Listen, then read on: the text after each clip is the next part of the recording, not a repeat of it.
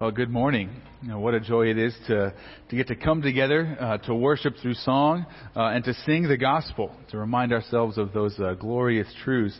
If you have your Bibles, please open with me to John chapter 4. We will continue our study there in the Gospel of John. And as you're turning there, I just had one other quick announcement, just a reminder to all of the youth students and all of the parents. Any parent who would like to come is invited to come.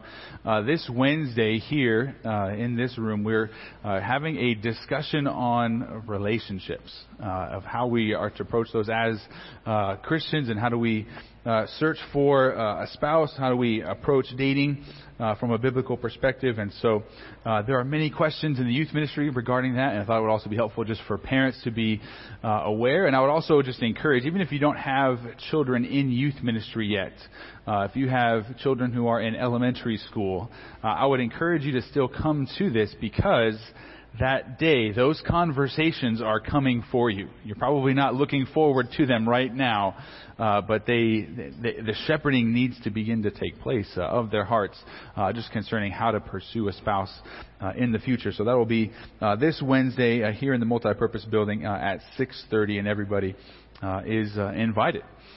Now, as we kind of jump into our study of John, as I was developing as a high school and college football player, it helped me tremendously as I began to understand my own strengths and weaknesses as a quarterback. And when I first started playing football, in my pride and in my foolishness, I didn't think I had any weaknesses. I only had strengths. There wasn't anything I couldn't do on the football field, right? But then little by little, as I played more and more, I began to see my own weaknesses. I began to see what I didn't do well. And as a football player, whatever you see that you aren't doing well, you say, okay, well, now I need to begin to focus upon this. And I started to shift my attention towards those areas that were weaknesses for me. And my coaches helped me, and other players came alongside me. And I can also say this, that in a similar way, every church also has strengths and weaknesses, just like any athlete. Churches also have things that they are really good at and things that they need to work on. And I would say this, that there is no perfect church out there. And I would say that there's no perfection here at Ambassador Bible Fellowship. And some of you may be shocked to hear that, which I'm glad. And others are like, well, tell me something I don't know.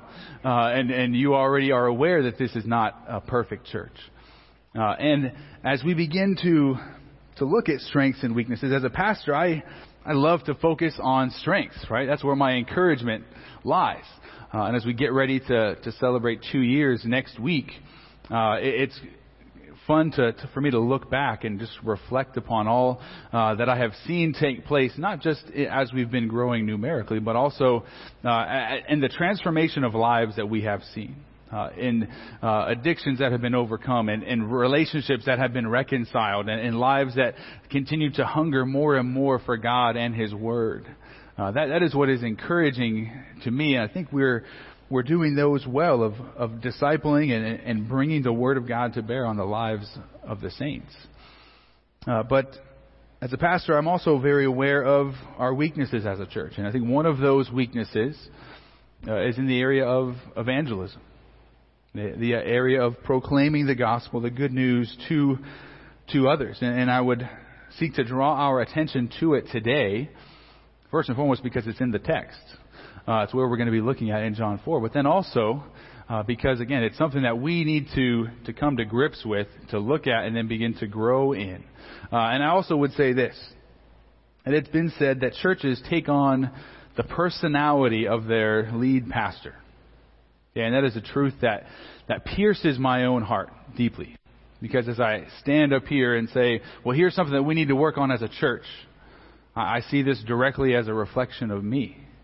I see this as something that I myself need to work on and lead us in changing our culture and our habit pattern and our way of life here together as a church body. And so I want you to know, as I'm preaching this message, I'm speaking to you, but I've been preaching this message to myself all week, and I'm preaching this message even right now to my own heart and to my own life. And if this is a weakness of our church, how do we grow in this area together, corporately, as a body of believers? How do we cultivate a culture of evangelism at Ambassador Bible Fellowship?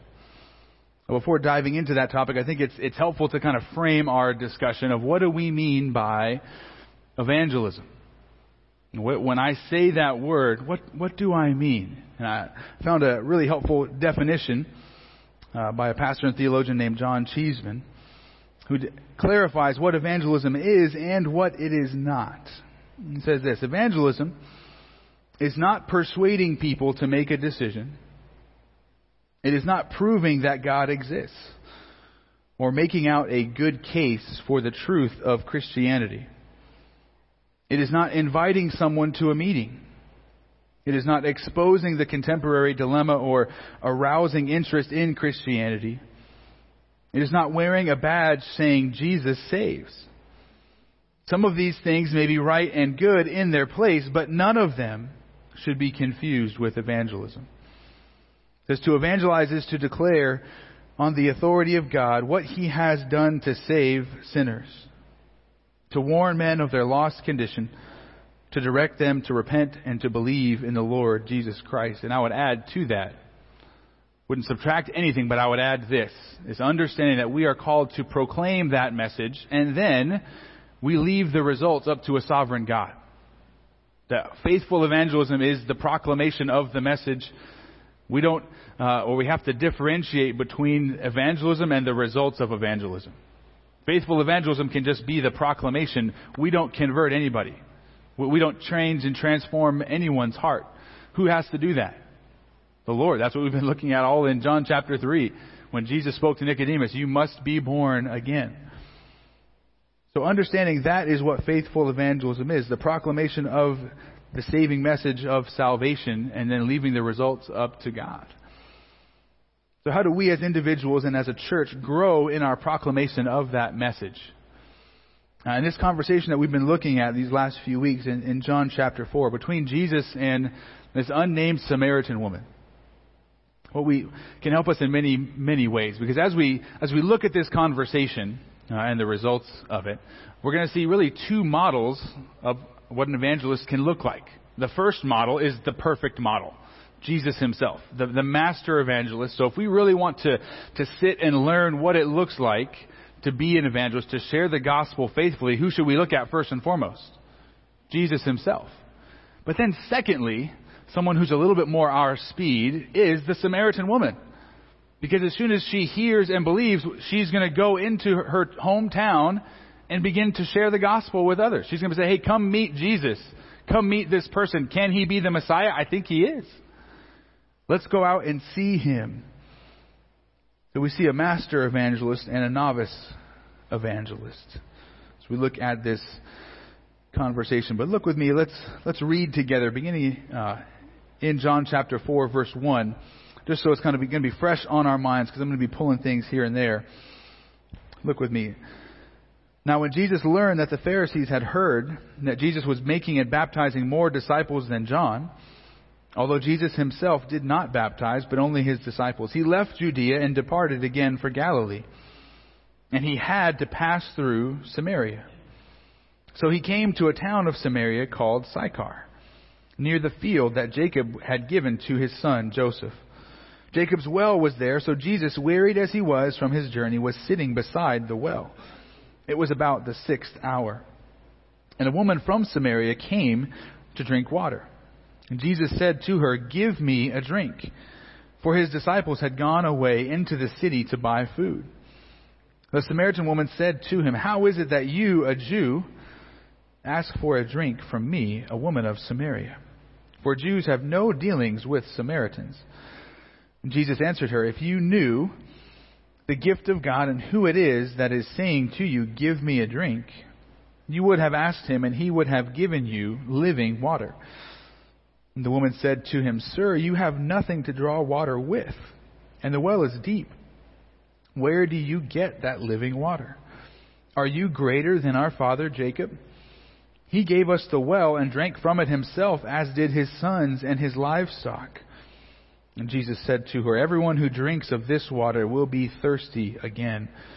But whoever drinks of the water that I will give him will never be thirsty again.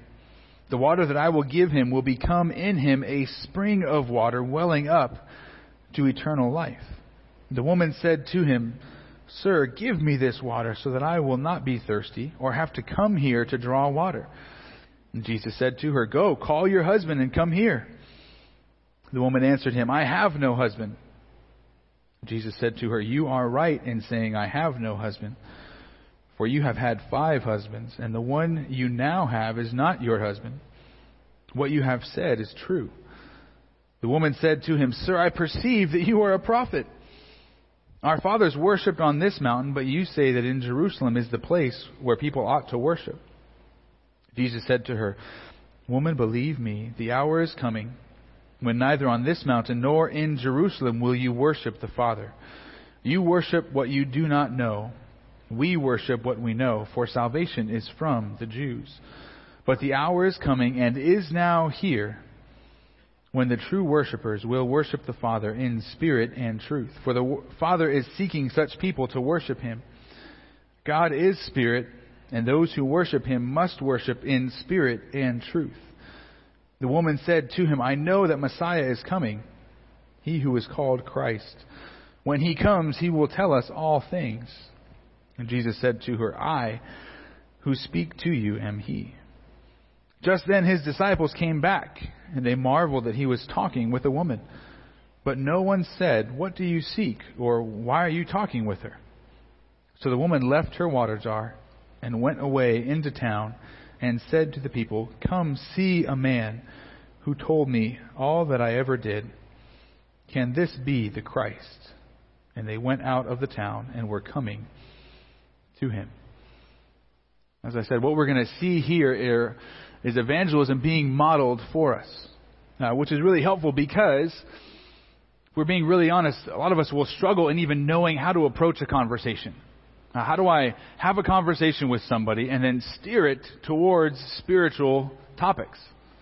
How do I go about doing that? And what it really is helpful is if we sit in with somebody who's able to do that. We learn so well by watching, by observing and making note. And that's what we are able to do here as we read this conversation between Jesus and the Samaritan woman.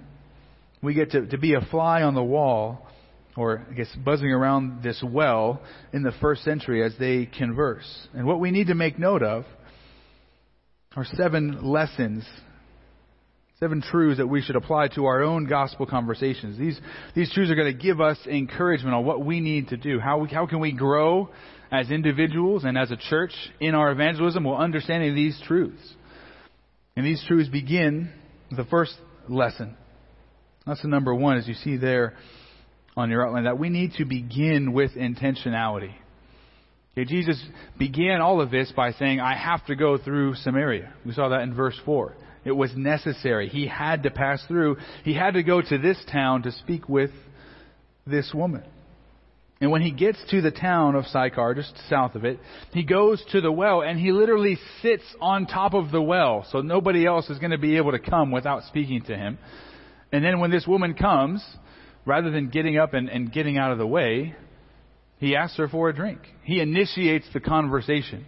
He begins to speak with her, which would have been absolutely unheard of and frowned upon in the time of Jesus, especially for a rabbi. For a teacher to speak alone with a woman would have almost ruined his reputation. And yet Jesus begins and initiates this conversation here.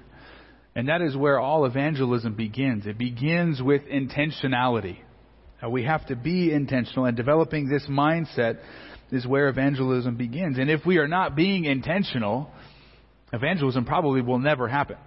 Right? Do those conversations usually happen on accident?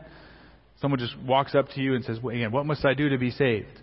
No, we have to begin to be intentional about that. And that doesn't have to mean anything elaborate. You know, there's a story that somebody tells of going to have lunch with a pastor in Washington, D.C. named Mark Dever. And this person shares and says, well, they were going to go to a Subway nearby the church there. So they're walking to Subway, and they walk into the Subway, and Pastor Mark greets the Muslim couple that owns the Subway. He greets them by name and immediately begins to have a friendly conversation with them. So, wow, this is interesting. So this gentleman who's with him, they get their sandwiches, they sit down, and then he just begins to ask Pastor Mark about his intentionality with evangelism. He says, yeah, I just go and frequent the same businesses, the same restaurants, and I get to know whoever's working there for the purpose of being able to one day share the gospel with them. Now, I've heard another story about the same pastor that somebody else was with him, and they walked past like 3 or 4 Subways to get to another Subway, and the guy who's with him is like, why do we keep passing Subways if we're going to Subway? He's like, well, I've met all of them, and I've shared the gospel with all of the employees, so I'm going to this one now. He just keeps working through all of the Subways. You're like, okay, so this is what intentionality looks like. The relationships that he has, how he's going about his normal day, he's being intentional with his time and just saying, hey, I'm going to focus upon building relationship so that I might one day be able to share the gospel with the employees, with the owners. Now, and this is the mindset that we need to begin to develop. And if we don't begin to develop, again, not evangelizing is our default, right? Being silent and keeping to ourselves, that's our default position. So if we are going to grow in evangelism, the first step is to begin to say, hey, I need to be intentional in this. I need some type of a way of being intentional. And some of us may say, well, or kind of excuse ourselves by saying, well, I'm not a gifted evangelist, right? Anybody ever use that excuse, right? I don't have all of the answers. What if they say this? And my response to that would be, there are some things in the Christian life that we are all called to obey regardless of our giftedness. Okay, so take, for instance, this. Every single Christian is called to be merciful. And yet there are some Christians who are given the spiritual gift of mercy. Now, that spiritual gift of mercy, does that negate everybody else's responsibility to be merciful? No, not at all. And it's the same way with evangelism. There are some who are gifted as evangelists, and you can just see the fruit in their life. But certain gifted individuals doesn't necessarily remove the responsibility of every single believer. Every single Christian is called to be an evangelist, to go and make disciples. And again, so we need to develop a system to be intentional. And what we have encouraged is not the only system, but in our growth groups, we have encouraged something called prayer, care, share. That as you come to your growth group, you're going to try and begin to be intentional by coming up with 3 to 5 people, whether those would be neighbors, coworkers, family members, friends that you interact with on a regular basis. 3 to 5 people that you can begin to pray for. And then, as you're praying for them, praying for the Lord to work upon their heart, praying for opportunities for you to share the gospel, praying for yourself to have boldness and courage to speak about Jesus. Praying for those things, and then also looking for ways to tangibly care for them, to demonstrate the love of Christ to them. And as you look for ways to do that, all of that is really pre-evangelism. All of that is, again, what Mark Dever does of going and being intentional and developing relationships, because that final component of that, the prayer, care, and then share, that's really where evangelism takes place. Where you get to that point where now I'm going to have a spiritual conversation. I'm going to shift the conversation from Subway sandwiches to the living bread, to the bread of life, Jesus Christ. Learning and understanding, how do I go about doing that? And when you have a relationship with somebody, it's a little bit easier to steer the conversation in that way. But that's what we want to encourage everybody to be doing in our growth groups, because again, this is something that all Christians are called to do. All of us have this responsibility and this duty, and we are not going to be faithful in it unless we begin by being intentional. That's the first lesson that we see here from Jesus. The second lesson is that as we speak with others, that we are to present a holy God. We are to present a holy God. If we're going to share the gospel with others, we eventually have to get to the point where we are going to speak about who God is. We're going to tell others. And it doesn't necessarily have to be at the beginning of the conversation. If you look at John chapter 4, Jesus brings in who God is much later. Verse 24, he says, God is spirit, and those who worship him must worship in spirit and in truth. Jesus explains who God is, that he's altogether different than we are, his holiness. And then he says, because God is spirit, how are we called to now worship God? In spirit. God isn't a physical being, he's a spiritual being, and we are called to worship him in spirit and in truth. And when we speak of God, we must present him as he is, and then explain the implications, even as Jesus did here. And the foremost characteristic of God in the Bible, and one that is mentioned the most frequently, is his holiness. The holiness of God and the idea that God is separate. He is distinct. He is altogether greater than we are. He is altogether different from us. In Isaiah chapter 6, Isaiah has a vision of God. And as he sees God on the throne, he immediately bows down. And what is it that he hears the angels, the seraphim, saying about God? How do they describe him? Holy, holy, holy is the Lord of hosts. The whole earth is full of his glory. This is what we need to focus upon, the holiness of God. And Jesus focuses upon this. When he says that God is spirit, nobody else is that way.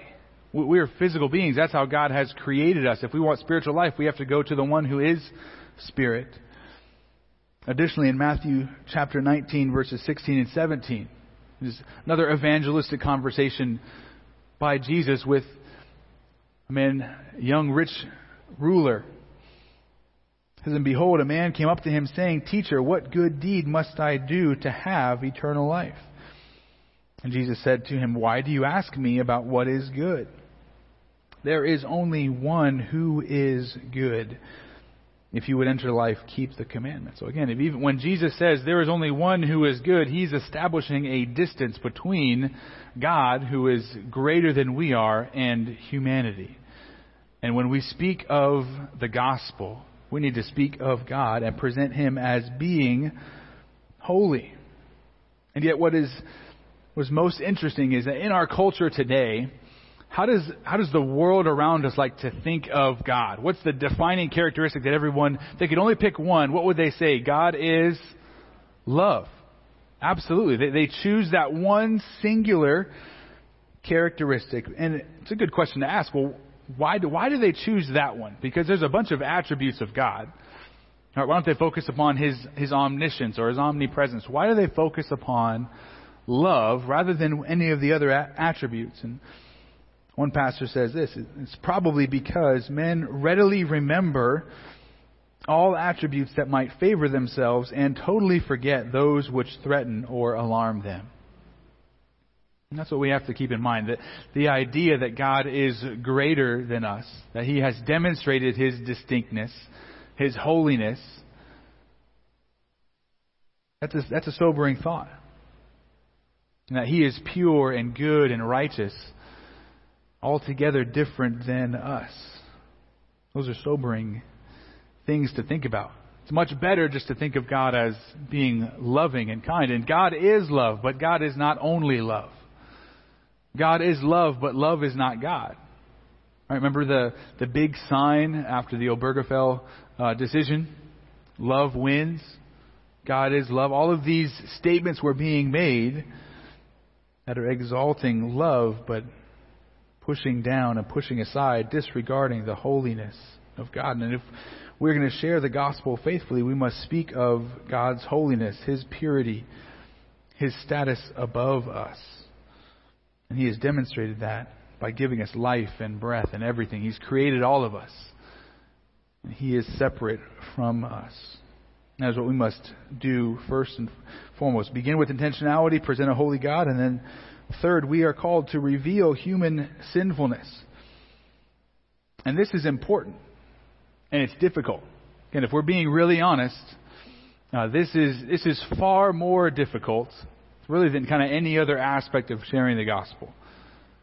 It's okay to point to God, to speak about who he is. But it's It's far more difficult to establish human sinfulness. And Jesus did that here with the woman. Right? He gets to the point where he's able to say, hey, here's your sin. Here's all of it. And she's amazed by that. How do you know that? He calls her out on her sin. But that's also part of the gospel proclamation. And if we're going to proclaim a Savior, the implication of a Savior is that we need to be saved from something. And this is where, again, we can be fearful and draw back, because this is where conflict and consequences arise, right? See, when John the Baptist got really specific about sin, King Herod, you shouldn't have your brother's wife. He was arrested and ultimately beheaded later on. As we read a couple weeks ago, as we've been reading through Acts in our scripture reading here on the Sunday morning service, we read about Stephen. And Stephen gave this long account to the Sanhedrin, the very same group of men that crucified Jesus. Jesus was killed and condemned by them, and Stephen, now giving an account to them, stands up. And if you read Acts chapter 7, it's a really long chapter. Like, man, he's going into Israel's history quite a bit. And there's no issues with talking about Israel's past sins. But when he comes to the point at the end of his message, he says this in verse 51, "You stiff-necked people, uncircumcised in heart and ears, you always resist the Holy Spirit. As your fathers did, so do you. Which of the prophets did your fathers not persecute? And they killed those who announced beforehand the coming of the righteous one, whom you have now betrayed and murdered. You who received the law as delivered by angels and did not keep it." See, when Stephen got to that point of calling them out, then what was the response? Then there's conflict. Then there's, we need to stone this guy. And oftentimes, again, that's where we grow fearful. Because again, and we need to tread lightly as we do that, which we'll talk about. But speaking about sin and identifying, revealing sin for what it really is never fun. It's not a message that people want to hear. There was a famous self-help book published back in 1967. It's called "I'm Okay, You're Okay." It's a bestseller. Right? Those are the types of messages that people want to hear. Everything's good here. There's nothing that needs to change. Nothing needs to be addressed. That's an easy message to proclaim because it doesn't really upset anybody. Again, I'm okay, you're okay. But if we're going to proclaim the gospel, we eventually have to reveal human sinfulness. And this is so important, because if we don't address human sinfulness, there's really no explanation for why we need a Savior. If there is no sin, what do we need a Savior from? Well, we have to get to this point. We have to, again, lay out the holiness of God and the sinfulness of man. Because the cross of Christ means nothing apart from our sinfulness. What is it we are called to turn from and turn to Christ? We are called to repent from sin and turn to Jesus in faith. And we have to understand and hold the bad news before we get to the good news of Christ, which is the fourth lesson that we see here, that Jesus himself lays out for us, that we are to lift up Christ. And this is where Jesus began in the conversation. He didn't waste any time to get to the place where he's going to lift up himself as the person that she needs to turn to and to believe in. He says, "Hey, give me a drink of water." She says, "What are you talking about? Why are you talking to me?" He says, "Well, if you only knew who I was, you would be asking me for water." And she's just thoroughly confused. "I can give you living water." What he says to her. And he holds himself up as the ultimate source of satisfaction, as the ultimate solution to the problems of life. And if we are going to again, be faithful evangelists, we need to speak about Christ. To speak about who he is and what he has done, but also to speak clearly about what he offers to sinners. What benefits does he promise to those who would look to him in faith? And we don't promise health and wealth. We don't promise happiness and success. But we should speak of joy and peace in the middle of trials. We should speak of deliverance and freedom in areas where we were previously enslaved to sin. We should, again, speak of relationships where there was great conflict and now there has been reconciliation. That's what we should speak of and promise to those who follow Jesus, who would put their faith in Him. Most importantly, that we can be forgiven and reconciled to the holy God that we have sinned and rebelled against. We can speak of those benefits. Have you ever thought about how easy it is to speak of good news that you have received on other areas? Like if you just won a car in a contest, you would probably do what? Everywhere you went that day running errands, what would you be saying to people? I won a car. This is a fantastic day. Or when you get a good news from a doctor who is giving a report. You've been waiting for this report. You get good news. Who do you want to tell? Everybody. Or your kid wins an award. Right? You put bumper stickers on your car. You do all of those things. You want to spread that good news.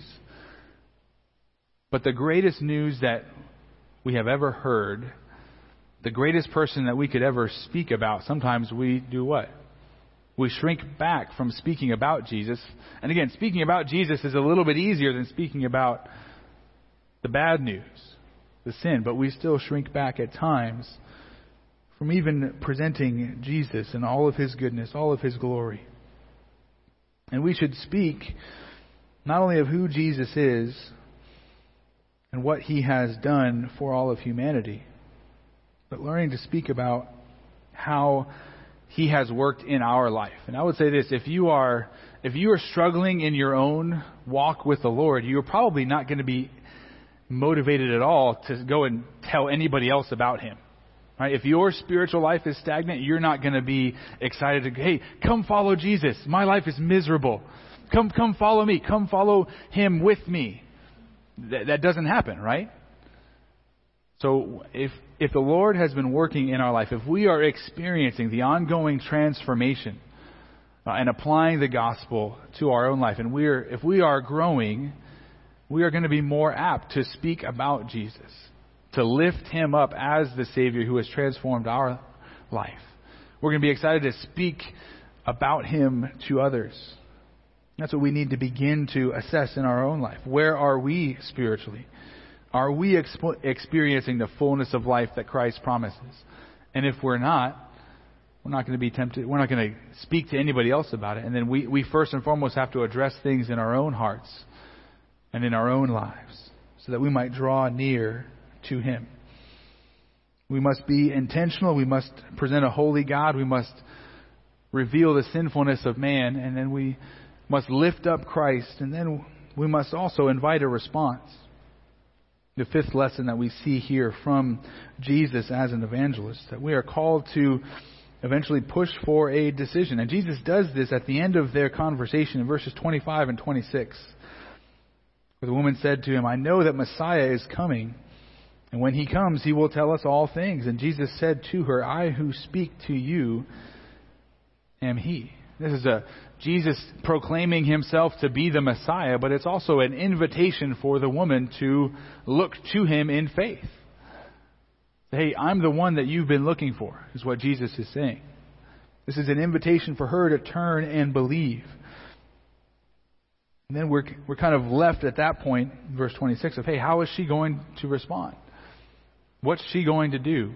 What does she think of Jesus? And back in John chapter 3, as we saw this conversation between Jesus and Nicodemus, we didn't get Nicodemus' response. We weren't told, what does he do? Does he believe? Does he not believe? We're left hanging. But here in this conversation, we see the woman's response. We see immediately what she does. The beginning marks of discipleship. She has heard from Jesus and she has come to believe in Him, and then she immediately goes and tells others. And as we read this little portion of John's Gospel, it should remind us about things that we've already seen. The story of Andrew in John chapter 1. If you just turn the page in your Bible and look back at John chapter 1, verses 40 to 42. It says, one of the two who heard John speak and followed Jesus was Andrew, Simon Peter's brother. And he first found his own brothers, Simon, and he said to him, we have found the Messiah, which means Christ. He brought him to Jesus, and Jesus looked at him and said, you are Simon, the son of John. You shall be called Cephas, which means Peter. As soon as Andrew heard from Jesus and believed, what is the first thing he did? He said, hey, brother, you need to come meet him. It also reminds us that this is exactly what happens in the verses immediately following with Philip. Verse 43, the next day Jesus decided to go to Galilee. He found Philip and said to him, follow me. Now Philip was from Bethsaida, the city of Andrew and Peter. And Philip went and found Nathanael and said to him, we have found him of whom Moses and the law, also the prophets, wrote, Jesus of Nazareth, the son of Joseph. This is what disciples do. That's what John is laying out for us. Disciples, followers of Jesus, when they see and believe Jesus, what do they immediately do? They go and proclaim. They go and announce to others, hey, look who I've found. You need to come meet him, this one who has changed my life. And after speaking about a holy God and sinful man and a crucified Savior, we urge, we invite people to make a decision to look to Jesus in faith.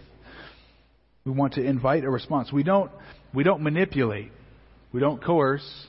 We don't force. But we ask for a decision. Martyn Lloyd-Jones, a pastor in England in the middle of the 20th century, tells a story of a man who had been disappointed that Martyn Lloyd-Jones didn't give an altar call at the end of a sermon the previous night. So that Martyn Lloyd-Jones is speaking with this man, and the man says to him, you know, doctor, if you had asked me to stay behind last night, I would have done so. So, hey, if you had given an invitation, I would have come forward and given my life to Christ. And so Martyn Lloyd-Jones says, all right, well, I'm asking you right now, come with me, give your life to Christ. And the man says, well, no, if you had asked last night, I would have done it. I would have given my life to Christ last night. Lloyd-Jones said this, my dear friend, if what happened to you last night does not last 24 hours, I'm not interested in it. If you're not as ready to come with me now as you were last night, you have not got the true thing. Whatever affected you last night was only temporary and passing, and you still do not see your real need for Christ. Love that. We want to push for a decision, because in pushing for that decision, people will reveal where they are. And again, that's faithful evangelism. The proclamation of the gospel, here is the truth of who Jesus is, and now he calls everybody to look to him in faith. That gives the responsibility to every single person who hears. What are they going to do with the message? What are they going to do with Jesus?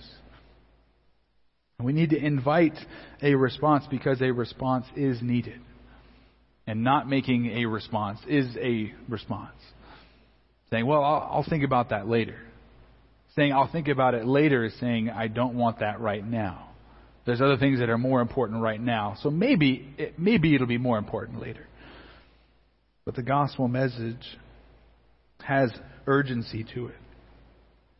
Life and death hang in the balance. Eternity hangs in the balance. There's nothing more important that you could share with somebody else. So we want to always invite a response, and to call people to reflect upon the message and then respond in faith. This is what we've seen so far. All of these lessons, and the first 5 lessons, the first ones really just begin with intentionality. And the next 4 are all really the content of the gospel. Who God is, who man is, who Jesus is, and then calling for a response. And then these next two lessons that we see and learn from Jesus and the Samaritan woman are going to be about how we are to go and proclaim. Lesson number 6 is do your best. And I'd like to qualify that, because if you just take that away, you're like, well, what does that mean? Just do your best. And I would explain it this way. The Samaritan woman was an infant believer. She was a minutes-old disciple, right? And yet, what is it that she could not wait to do? To go and speak about Jesus. Now, she didn't go to a Sunday school class on how to share her faith. She didn't say, well, before I can go talk with anybody else about Jesus, I need to just learn more and more and more. She didn't say that. She immediately went. She was immediately willing to go. Sometimes we can get into this mindset of, unless I've been trained to go and share my faith, I'm unable to. Well, I would say this. Have you heard the gospel? Have you believed it? Then you know what you need to go and proclaim. If you have believed the gospel, you know how you should speak about Jesus. You know how you yourself were saved. And so you know the saving message of the gospel. And that's all you need to go do. Just go and be willing to proclaim that message. If Jesus has changed your life, go and speak about how he's changed your life. Just go and proclaim the message. There's a book on evangelism written by J. Max Stiles, and he was a pastor back east, and he recalls a time going to a pastor's convention at Southeastern Seminary, and the president of the seminary, Danny Aiken, asked this question to a group of pastors and seminarians and theologians and professors, and he says, "How many of you came to faith in a church that used evangelistic methods that you would now reject?"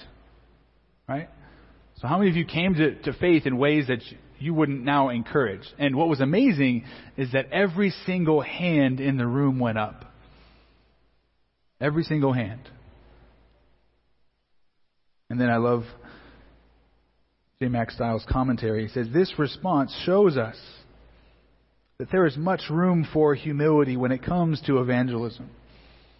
That we need to acknowledge that God is sovereign and can do as he wills to bring people to himself. There is no formula that dictates how God must work in evangelism. And though we may disagree with the evangelistic practices of individuals, ministries, or churches, we must also recognize that when people develop a good-hearted commitment to evangelism, God can produce true fruit." And this is key. He says, "I, for one, will take people practicing evangelism as best they can over those who forego evangelism until they have the perfect practice." And I think that's key. Of just developing this mindset of, hey, am I going to be perfect in how I share the gospel every single time? No. Am I going to have every single answer to every apologetic question? Am I going to have every single answer to any question about the Bible that they may have an objection to, or say, well, what about this? I say, you know what? I don't know, but I trust in the one who has saved my life, the one who has transformed my life. And I believe that the Word of God, when we rightly understand it, is not going to contradict itself. So I don't have that for you right now, but let me get back to you. That's a good and honest answer when people have objections. But the key is being willing to go and share the gospel. Being willing to just go and do your best. And again, the results are up to who? God. We're called to just go and proclaim. And we don't know how the Lord is going to respond. We don't know who the Lord will save. Jesus had a perfect working knowledge of that, right? You're like, well, Jesus had that big advantage. He knew exactly, hey, he goes and shares the gospel with this Samaritan woman, and he knows how she's going to react, and then she's going to go back to her town and tell everybody, and then the whole town's going to come and see Jesus. He knew that ahead of time. I don't know that. It's like, yeah, we don't know that, but we do know that some will respond. We don't know who, but we have a promise that as we go, Christ will save. That we are the instruments that God will use to save others, so we need to go and be faithful instruments, faithful carriers of the gospel. Remembering that, again, our role, our task is to go and proclaim, to go and do our best, and that is what we are called to do. That's the sixth lesson that we see. And then the last one is so important. This last lesson, that we are to speak with gentleness. Because did you notice how Jesus interacted with this woman here? How he spoke to her. How he spoke even when he addressed her greatest sin. Not in anger, not in condemnation. He just said, hey, this is what's true. And he just allowed it to sit there. He was direct, he was uncompromising, but he was also gentle, gracious, kind. And here's something to keep in mind, that as we see Jesus dealing with and interacting with this woman at the well, we need to keep in mind that this is exactly how Jesus interacts and deals with us. And if we are called to be his ambassadors, if we are called to be his representatives, how are we supposed to go and interact with others? In the exact same way. There's been a couple of different instances on social media recently where I've seen video footage of Christians, men and women, who are standing outside of abortion clinics. And they're yelling and screaming and condemning anybody they see walking into, Planned Parenthood. And it always breaks my heart when I see that, because I would say that those Christians are not faithfully holding up to the message and communicating it as they should.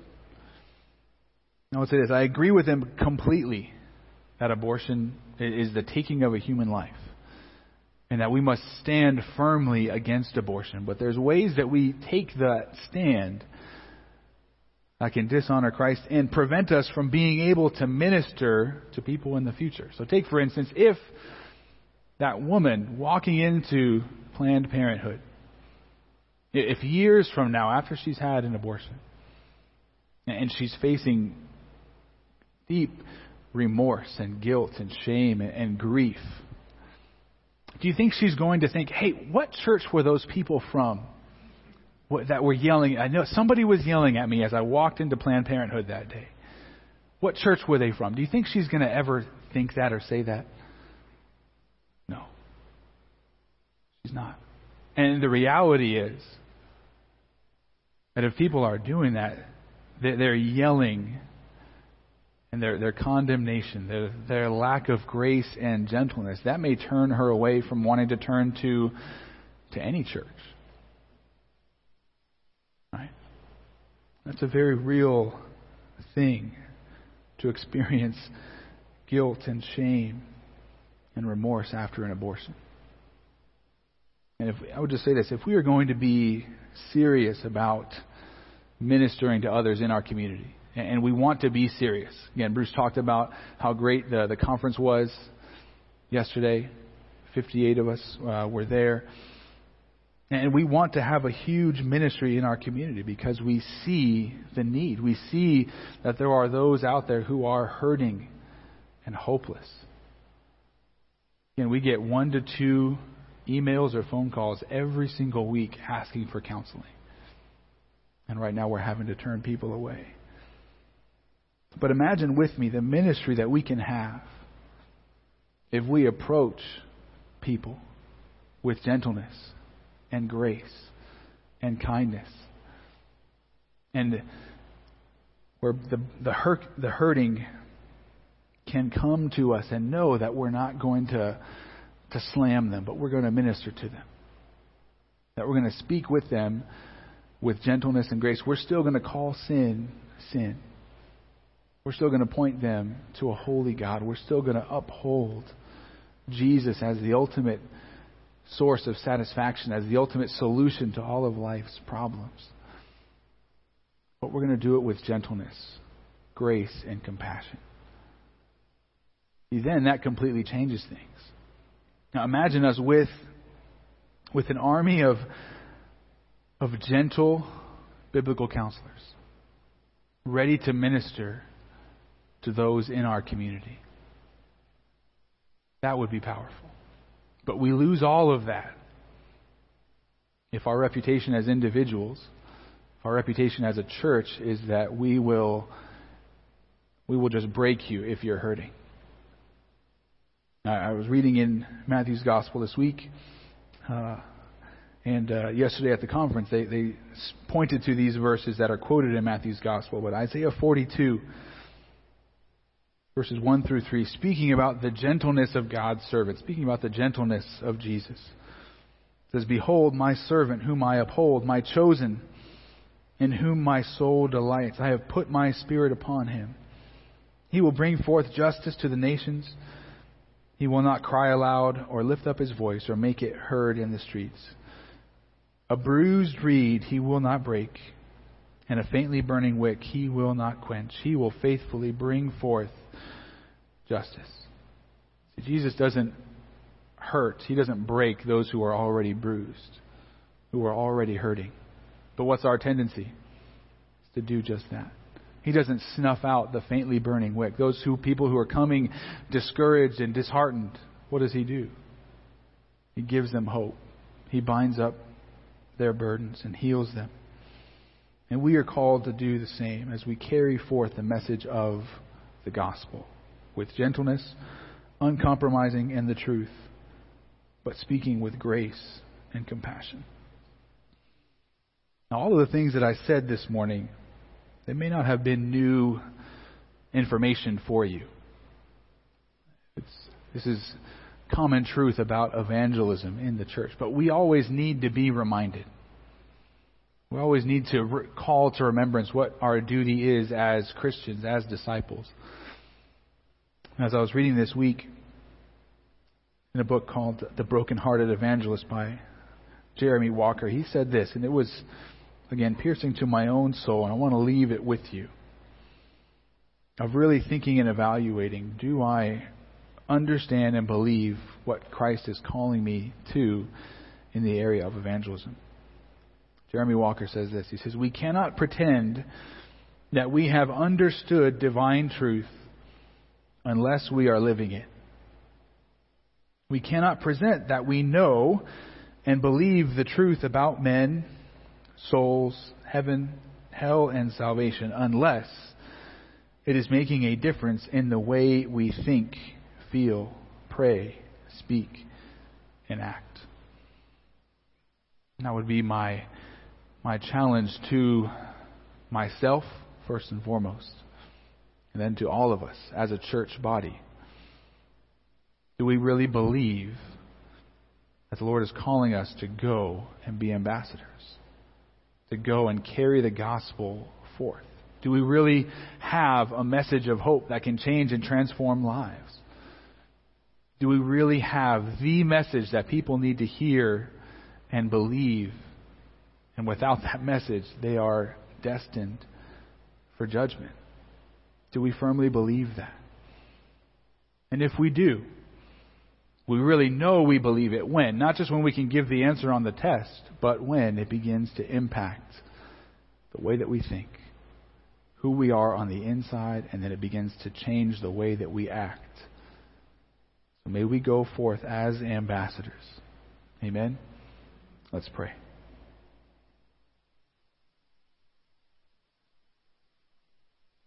Heavenly Father, we praise you for your goodness, your grace, your compassion towards us, even while we were yet sinners.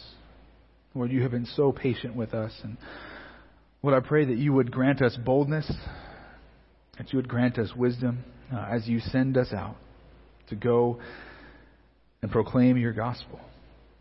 And Lord, may we be willing to go. May we begin to be intentional and to go and to do our best.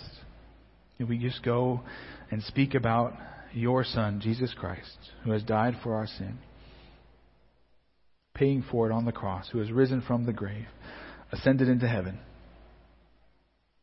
who has now changed and transformed all of our lives. Lord, may we speak of him and point others to you with gentleness and grace, and give you all the glory, honor, and praise. In Jesus' name, amen.